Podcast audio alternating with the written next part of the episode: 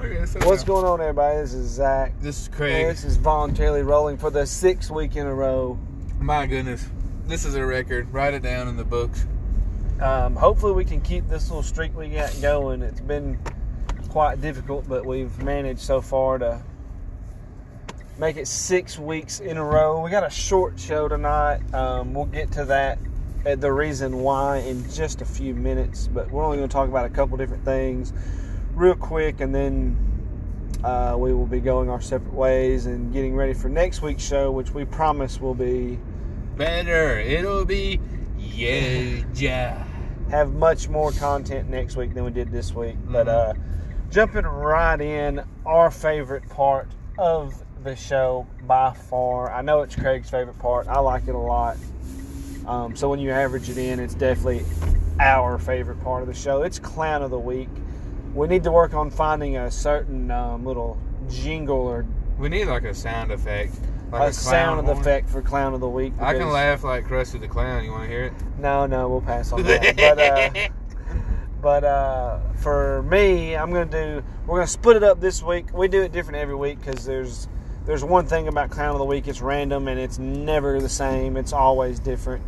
Sometimes we have one clown. Sometimes we have, I think as upward as like, we had like four last week. Yeah, and then we had a bunch of different people was the Clown of the Week one time. So, but to this week, my selection is me, myself, and I, because last night we were recording this episode. So this is like the third time we've attempted to do this. But the first time we tried, I had my phone charger plugged up to my phone, but I did not have my phone charger plugged up to the wall, and we were about 20 minutes in, so we're fixing to wrap it up with the Alabama-Tennessee stuff, and like I said, didn't have a phone plugged up and it died. So then the time changed, and it went from 1:55 to 3 o'clock, and we realized that we just needed to wait. We probably needed to go to bed. So that's why it's on Sunday night. That's partially why it's a little bit shorter, because we did take some of the stuff that we talked about last night and took it out. Yeah. Because we both have to work in the morning. So we wanted to keep the streak alive, though. We're willing to do anything to keep our streak going. Yeah, we're like Undertaker and WrestleMania. But staying up till midnight the night before I go to work is something I'm not willing to risk. I'm not doing it at all. I've turned into that old man. Yeah, I've got to get my sleep. If I got to work the next day, I want to be in bed by no later than the end of the evening news. Yeah. I don't like staying up late anymore. I don't know how I did it when I was younger, but now if I'm on day shift, 8:30, 9 o'clock rolls around, it's time to go to bed. Yeah. So that's my Clown of the Week. Let's see who Craig. We are once again dipping into politics for Clown of the Week, as most of my friends know, and you will also soon learn that I actually have a political science degree, and so I'm pretty invested in politics. And I've tried to keep the show separate from politics as best as I can, but Clown of the Week gave me the opportunity. Okay, I'm going to cut you off to say that we have said that there's no politics on our show, but in Clown of the Week, there's no rules. Yeah. Nobody is exempt from Clown of the Week, politics included. Yeah. That is why we are able to talk politics during this specific segment of the show. Now continue. Okay. As we all know, the Democratic nomination is a hotly contested race between several people. We've had quite a few people drop out right now. The leading contenders are Bernie Sanders, communist, and Joe Biden, losing his mind. But we will never forget Michael Bloomberg, because he spent $500 million to win American Samoa.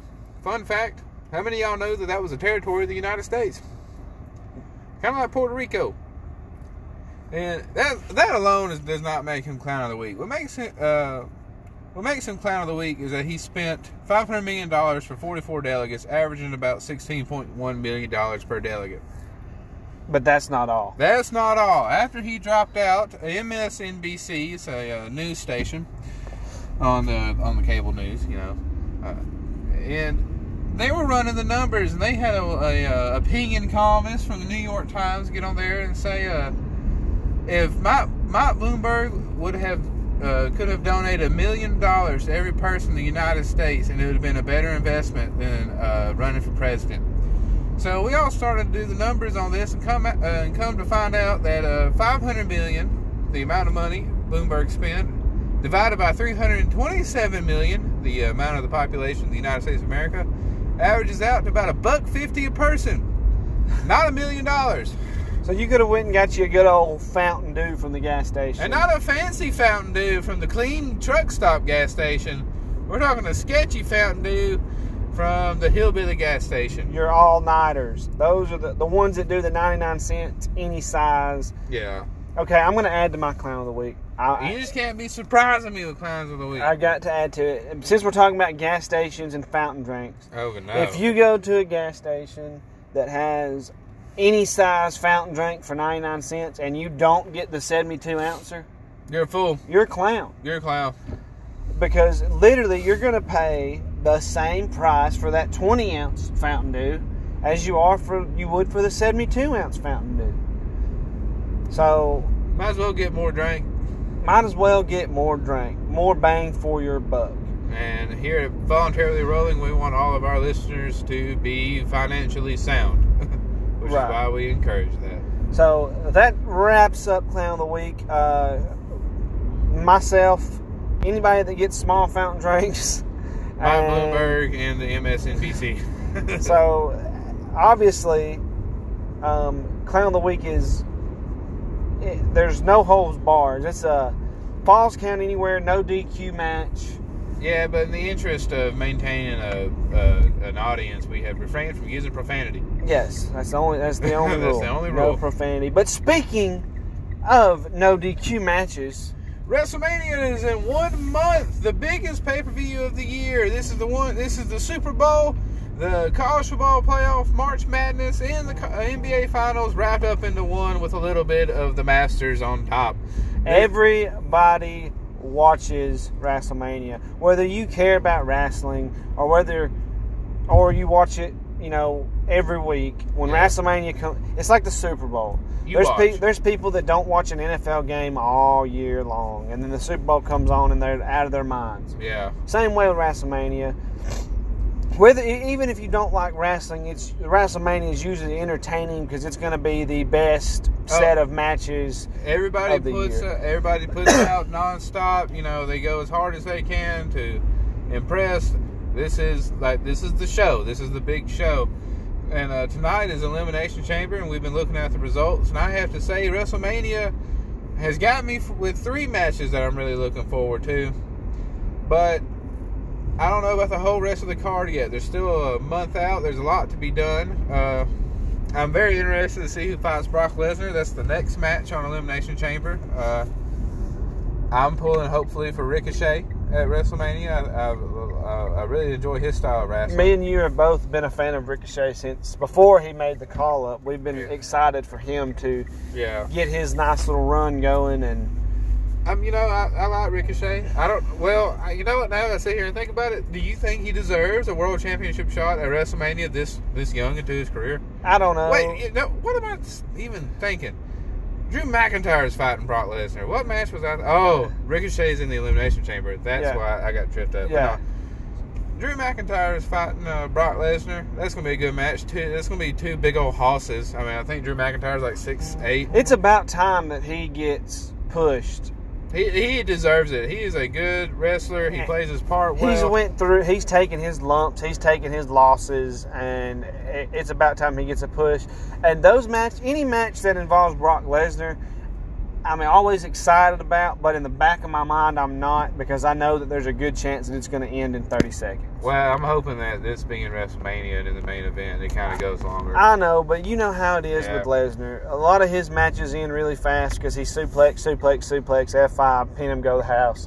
And it takes longer for Undertaker to come out to the ring than it does for Brock Lesnar to even fight. Speaking of Undertaker, he is fighting AJ Styles.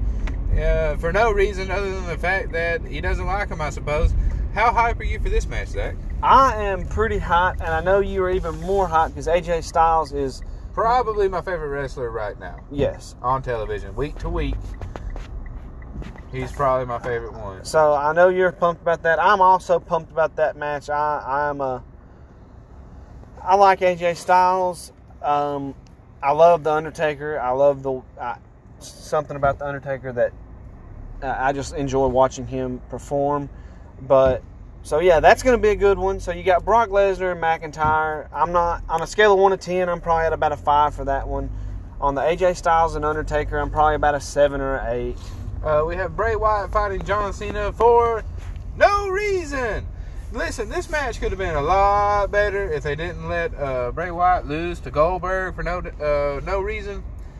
And John Cena could come back. Potentially. The Doctor of Thugonomics can come back and win it and beat Ric Flair's record. There could have been a lot more on the line in this match. I'm still interested with it. I like the Bray Wyatt character. It's crazy. And John Cena is, I hate to say this,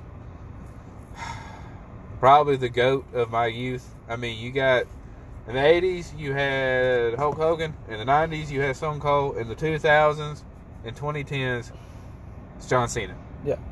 And, I mean, it's proof he's on the verge of having more world titles than anyone ever. Yeah. And the final one announced, let's get a quick opinion before we go to break. Goldberg fighting Roman Reigns for the World Heavyweight Championship. It's weak.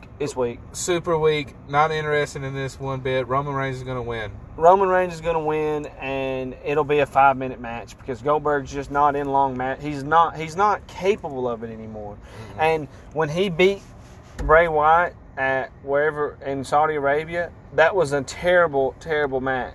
Complete waste of my time. And the thing that makes me mad, and I'll say this before I let Craig give his final thoughts on this before we go to break. The WWE had a chance to make Bray Wyatt seem unbeatable, and for a while did. Since he became the Fiend, nobody come close. Yeah. And then he loses it to Goldberg where in such a fast match where Goldberg just spears him a few times and hits the pedigree. Yeah. Not the pedigree, I'm sorry. Jackhammer. The jackhammer. I was thinking Triple H. He hits the jackhammer. He spears him a couple times, hits the jackhammer, and it's over. And now Bray Wyatt's kind of like, you can't really come back to being unstoppable from that because you literally got stopped in 5 minutes. Yeah. And it kills me when they do stuff like that to people, when they build people up to be unbeatable and then they just... Do you know how... I cannot stress this enough. For anybody who watches WWE week to week, they'll understand what I'm saying. John Cena versus Bray Wyatt on the surface is good, as it is right now. But Bray Wyatt being champion and all that's on the line that entails could have pushed this to being one of the biggest main events in WWE, I don't know, probably in the last 5 years at WrestleMania. Now, could there be some kind of crazy plot twist between now and then? Oh, absolutely. And Wyatt gets his belt back. That would make it a lot more interesting. But until then, I'm not as excited for this WrestleMania as I have in the past, but I also don't expect to be let down because it's usually really, really good. Yeah. There's always something that happens. Somebody's going to come back. So it is, you know, it's going to be decent, but it is what it is. We're going to see how it goes for the next few weeks. But we're going to take a quick break and we will be back to talk a little basketball and our normal Alabama-Tennessee stuff, and then we will wrap it up.